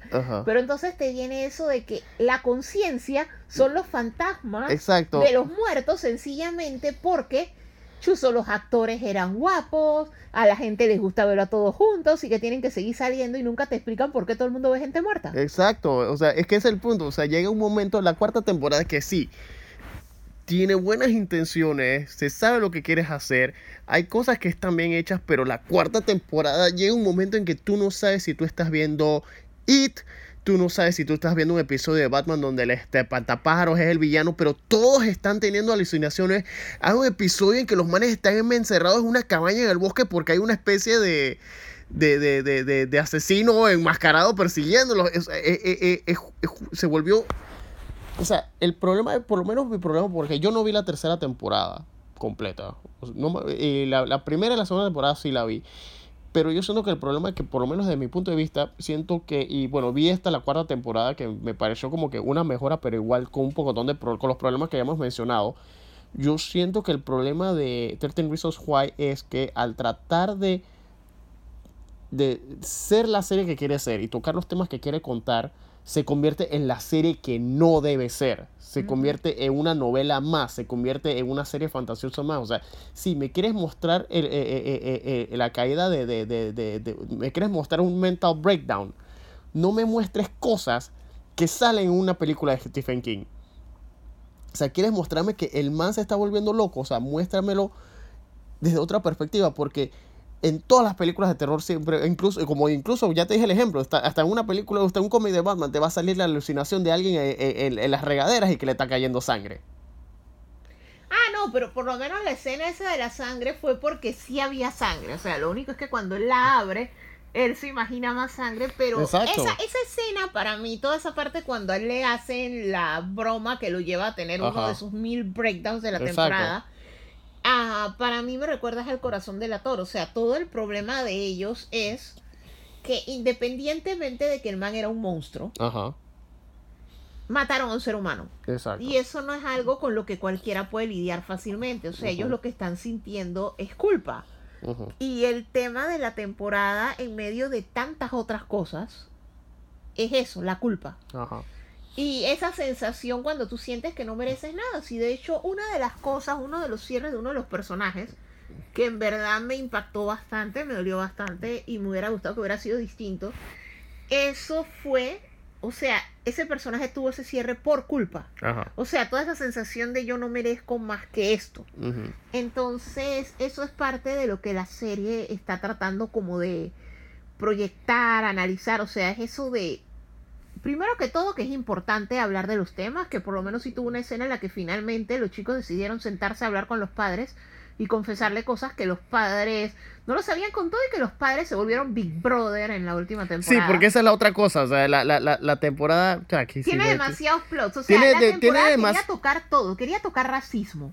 Quería tocar eso de cuando... Quería tocar eh, shoot, eh, disparos en la escuela y Shooting en la escuela. protestas en las escuelas. Protestas en las escuelas. Quería tocar eso de que los padres te. No les dejan privacidad a los hijos. O sea, les, te traqueo, te monitoreo dónde estás, te leo los emails, te leo los chats. O sea, te monitoreo totalmente sin ninguna libertad. Que inclusive parecía un episodio de... Black Mirror. ese, el traumático, el de la tablet. Ajá. O- El de la mamá que super monitorea a la hija que eso me O super sea, traumó. es que por Eh, eso es te digo, o sea, la serie por tocar temas polémicos se convirtió en la serie que se supone que no era. O sea, se, se fue por otras líneas tangentes o de pronto no debiste haber tocado todos esos temas en una sola temporada. Correcto. De pronto de la solución era hacer temporadas cortas tocando cada tema. O sea, yo siento que mi problema con Netflix es siempre va a ser ese, la cantidad no, de es que episodios. el, el problema es una mezcla de dos cosas. La cantidad de episodios, haberla alargado tanto Ajá. y tratar de hacer temporadas enteras sobre un tema. O sea, yo siento que con todo y todo, Joss Whedon, en la época en la que Joss Whedon sí era decente, ¿no? Cuando- Joss cuando hacía Buffy. No, Joss Whedon de los últimos Cuando cinco hacía años, Buffy. cuando hacía Buffy. Él te afrontaba todos esos temas, o sea, él te afrontaba suicidio, Ajá. él te narró shootings y él te narró de todo, o sea, narró violación, Ujú. narró todas estas cosas y todos estos temas como conversation starter, pero te los trataba como un episodio y trató temas fuertes, trató cómo se siente perder a tus padres, sobre todo joven, cuando no Ajá. es cuando tú lo esperas que ocurra. Y no fue como tan restregado o tan torture porn como fue esta serie, porque como Sí. te digo, hay cosas que no debió mostrar tan gráfico como lo Exacto, hizo. exacto. No, no era necesario. O sea, para No. iniciar la conversación tú no necesitabas ver una muchacha desangrarse Exacto, y en yo, una bañera. eh, exacto, y yo siento que el otro problema también que la serie debió haber sido, si iban a tocar esos temas, siento que debió haber sido más antológica. Siento que debió haber sido como que un caso diferente con personajes diferentes un cada personaje temporada. diferente Porque llega un momento en que por lo menos yo sentí que, que yo- cada episodio, desde la temporada 1, para mí ya no era disque. Llega un momento en que para mí los episodios que, que yo pensaba es que esta serie no debe haberse llamado 13 13 razones por qué. Esta serie debe haberse llamado Vean cómo le patean la cara a Clay por quincuagésima vez. Porque ese En man lo golpean todo. esa, esa serie debió llamarse Final Destination High. O sea, es que sobrevivirás a graduarte. Exacto, porque todo, todas las todas las series, eh, sí, todos los, todas las temporadas se muere alguien. Todos los episodios agarran a Clay y lo vuelven una chancleta porque todo el mundo lo agarra y lo patea en diferentes niveles. Es, y, y, y este Dylan Minet es un buen actor, pero No, él es buen actor. Lo que pasa es que el personaje de él es el que. O sea, es el que están usando para contarte todas esas tragedias. Ajá, Y él es el mismo tipo de personaje que Ender Wiggin. Es este tipo de personaje que él es muy empático. exacto. O sea, él llega a querer muchísimo a, los- a sus amigos, a su familia, o sea, a las personas cercanas a él. Y él agarra parte de tu dolor con él, o sea, él le afecta lo que a ti te está pasando. Ajá. Entonces, eso es lo que lo lleva al punto de prácticamente perder la razón. Que da risa que llega un momento que él dice que yo sufro ansiedad y depresión. No, papito, tú sufres de todo. Ajá. O sea, eso ya es borderline esquizofrenia, o sea, literalmente le han pasado tantas cosas que el pobre muchacho en verdad perdió la cordura. Exacto. Que por lo menos, mira, el problema con esa serie es el opuesto al que yo tenía con Walking Dead. Que una persona no puede aguantar tanto. Que por eso es que eventualmente, tu- bueno, se- ellos se eliminan a Rick Grimes en la serie por que obviamente el actor este Andrew Lincoln se les iba. Pero para ciertos puntos ese es un tipo de serie que tú te quedes que no una, una persona, por más ficticio que sea, no puede aguantar tanto. Y esta serie es la prueba. O sea, el man no aguantó tantas vainas porque eran cosas muy, muy fuertes. No, y también tienes que recordar que Rick Grimes era un hombre adulto. Ajá. que, eh, eh, o sea, te estamos contando, o sea, la historia contó los cuatro años de secundaria de un muchacho, o sea, el high school. El high school. El high school en California de cuatro años. Ok. Cuando empezó eran chiquillos. O sea, esa es la premisa que tú tienes que ver. O sea, eran chiquillos. O sea, lidiaron con cosas que a veces es difícil para un adulto. O sea, porque imagínate, cuando alguien de tu círculo, la primera temporada, que es eso? Ajá. O sea, todas las alertas que tú pudiste salvar a Hannah. O sea, los 13 episodios de la Ajá. primera temporada se tratan no de las 13 razones por las que ella se mató, sino de las 13 señales que nadie captó. Exacto. O sea, y entonces es la sensación esa de culpa que, o sea, obviamente dependiendo de tu personalidad o qué tan cercano tú eras a ellos, es esa sensación de cómo no me di cuenta. Exacto. Si le hubiera hablado, si le hubiera prestado atención. No, si ese día cuando me dijo, hey, quiero hablar contigo, yo no la hubiera mandado a volar por X o razón. O sea, eso, ellos arrancan con eso. En medio de eso, se descubre todo lo otro que estaba pasando y acuérdate que hay cosas que no es solamente la tragedia que te pasó, es el estigma que te ponen. Ajá. Entonces, toda la trama de los otros amigos gira alrededor de eso. O sea, todos tienen eventos que por eso es algo importante que recalcan en la última temporada es las acciones de Bryce Walker en contra de sus compañeros durante el primer año de secundaria de ellos Ujú. Fueron los que los llevaron a cómo terminan ellos cuando se gradúan de secundaria los que sobreviven. Ajá. O sea, esa es toda la premisa. O sea, es el efecto que una persona tan tóxica, negativa, criminal tiene en la vida de tantas personas a la vez. Porque, o sea, literalmente afectó muchísimas personas, muchas personas, inclusive él, murieron por sus acciones.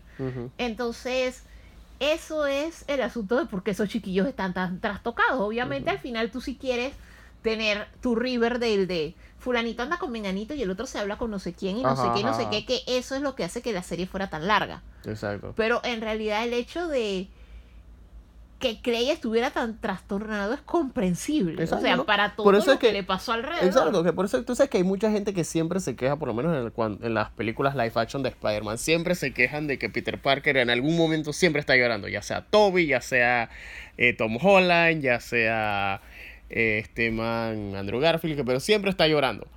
Pero es porque la idea es que el- no, una persona no puede aguantar tanto. O sea, por más, eh, por más swinging que haga Spider-Man, en realidad él es una persona normal que está viendo cómo gente alrededor cerca de él, conocidos y desconocidos, mueren a cada rato. Le tiene que afectar. Tiene que afectarle, que por eso mucha gente no la... Yo, mira que yo no había captado hasta que yo vi un video en YouTube.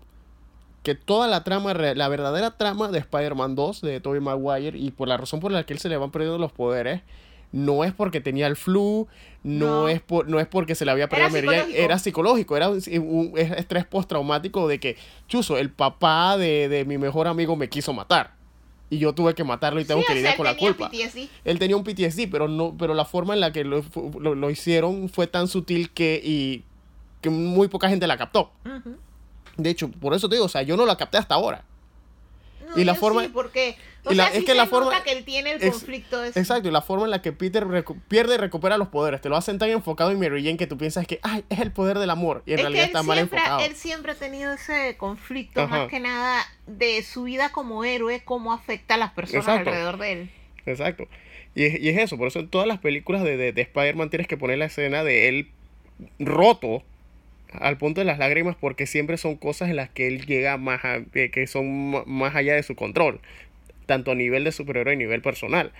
Solo que como decían en, en Into the Spider-Verse, Spider-Man siempre se pone de pie. Correcto. Solo que aquí en Entertainers White Clay hasta tuvo hasta un discurso de superhéroe también. Sí. Mantuvo una escena de que siempre, igual, que siempre y cuando haya alguien sufriendo, yo estaré ahí para detenerlo. Que tú te quedas de que, what the fuck? Y se lo dice a dos muertos. Se lo dice a dos visiones de fantasma. Y yo me quedé que, ¿qué diablos estoy viendo? Esto se supone que es la serie que tiene que causar la conversación. Y sí, me está causando una conversación. ¿Qué es esta vaina ridícula que estoy viendo? Bueno, esa es su personalidad, es un midorilla, pues. Ajá. Exacto, es mi rodilla. bueno, eh, ¿algo más que hayamos visto? Bueno, comenzamos el Battlefront 2 porque lo dieron gratis en Plus. es cierto. Que, eh, eh, eh, o sea, llevamos, yo solamente llevo como dos misiones, pero Yo sí, me fue, sí me fue como eh, el shock ese de, chuzo, soy del imperio. Exacto. No, y es eso como, no, y entonces cuando comienzan a hablar desde su punto de vista, que es como decían en Clerks, pues, o sea, no todos los Stormtroopers son Eran como uno los malos. pone de que eran malos. Eran manes que no estaban sé haciendo qué. su trabajo. No, no solo es que están haciendo su trabajo, sino que ellos creían en el imperio y en realidad creían que los rebeldes eran disidentes que querían Exacto. Perturbar la paz. O sea, nunca lo vieron como esta gente está oprimida y quieren libertad. como- Nosotros los tenemos Es como cuando tú ves Star Wars, la original, episodio 4. Eso te, esto, esto te da, cuando tú ves historias de la, la perspectiva del imperio, te da una perspectiva nueva de por qué cuando están los rebeldes, están en la batalla contra la Estrella de la Muerte, llega un oficial y le dice a Moff Tarkin, hey, nos están ganando, vámonos. Y Moff Tarkin le dice que, ¿qué? Abandonarnos en nuestro momento de gloria. Yo me quedo, yo voy a pulverizar a los rebeldes y él explota dentro de la Estrella de la Muerte. Tú comprendes esa escena porque lo que sea que haya dicho Palpatine, Tarkin creía en eso. Ellos creían. Ellos, que- ellos eran los oficiales, eran bien devotos. O sea, tú tuviste que haber tenido como que un buen tucazo en la cabeza, como le pasó a Galen Erso, para poder darte cuenta de que el, de que el imperio estaba mal. Ajá. Porque ese Galen Erso era otro. Él creía en la vaina hasta que. Es que ellos creían, o sea, eh, esa es la parte que cuando tú lo ves, ves historias desde la otra perspectiva, tú te quedas y que no, en verdad ellos creían que estaban haciendo lo Exacto, correcto. por eso es que por lo Que es lo mismo que te pasaba cuando veías Man in the High Castle o ves ciertas obras, ves Jojo Rabbit, Ajá. que te lo cuentan desde la perspectiva nazi. Ellos creían que su ellos- partido estaba en su correcto, en lo correcto. Exacto, pero ellos no estaban haciendo nada mal y en realidad estaban haciendo todo mal. Estaban haciendo todo mal, pero es un adoctrinamiento tan fuerte Exacto. que creen en eso. Y, que y, y, es de que, ¿cómo empieza ese adoctrinamiento? ¿Desde qué edad empieza? ¿O qué, qué, qué, Y qué- es que hay que ver cómo lo maneja el imperio. O sea, lo que pasa es que también tú lo tienes que ver con la edad que tiene. O sea, alguien que nació dentro del imperio Exacto. o alguien que nació en los últimos años de la república, cómo Palpatine presentó las cosas y venía de las Ajá. guerras clónicas. ellos quedaron creyendo en él y creyendo que, Es que- los Jedi eran malos y los rebeldes en realidad estaban Sí, porque por lo- perturbando por lo- todo. cuando ya tú ves episodios en Rebels y ya tú ves cu- historias más allá, eh, sí, de Star Wars, sí te ponen eso, de que mucha gente se tragó las mentiras de que los Jedi habían traicionado. La mentira que dijo Palpatine en el Senado Galáctico, de que los Jedi lo habían, trai- habían traicionado a la República y le dejaron estas cicatrices. Mucha gente se creyó Mucha ese gente se la cuento. creyó. Mucha gente decía que, hey, yo no creo en los Jedi, los Jedi son los destruyeron la- lo, lo poco que había de orden y en Ajá. realidad fue una manipulación total. Exactamente.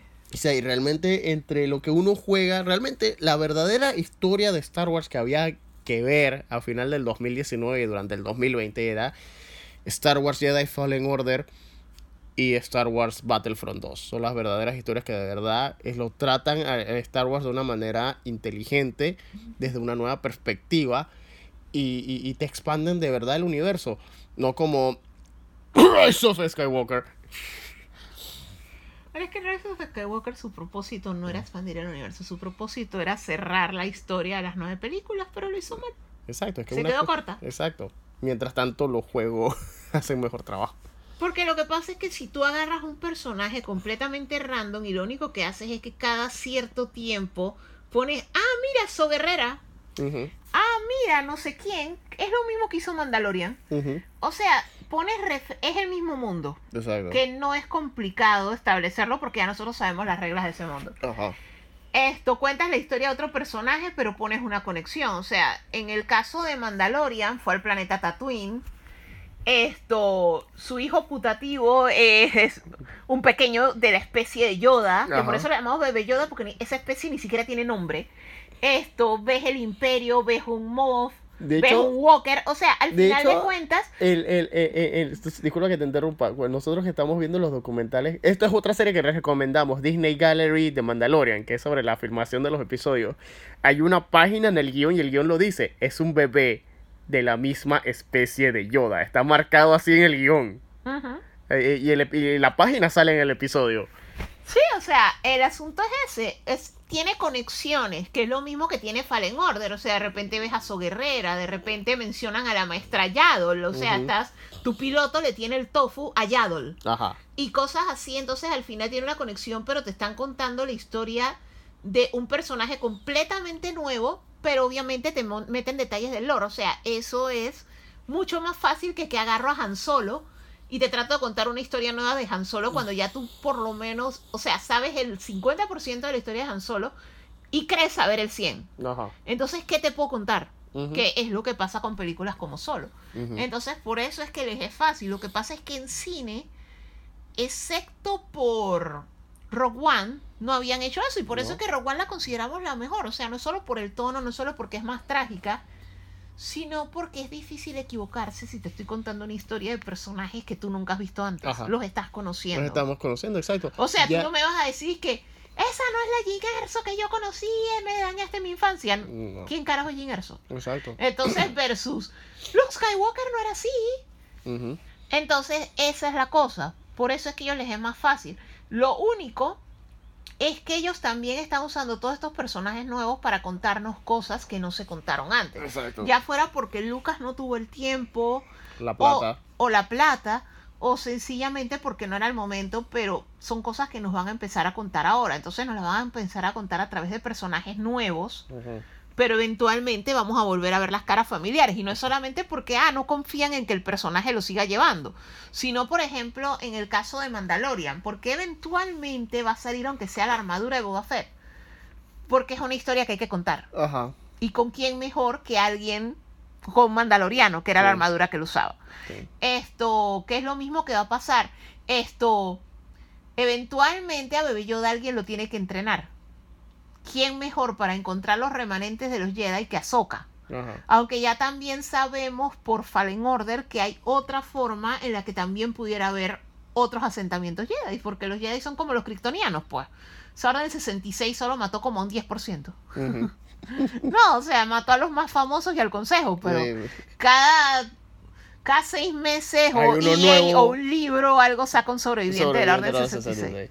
Bueno, yo lo único que vi fue, que no vi con Alicia fue esta semana, casualmente ayer, que me estaba viendo Sorry to Bother You, esta película sobre un, un agente de call center que descubre la fórmula para el éxito, pero que se da, pero que se da cuenta que su compañía de telemarketing es- está, tiene un método, tiene, tiene un propósito más siniestro.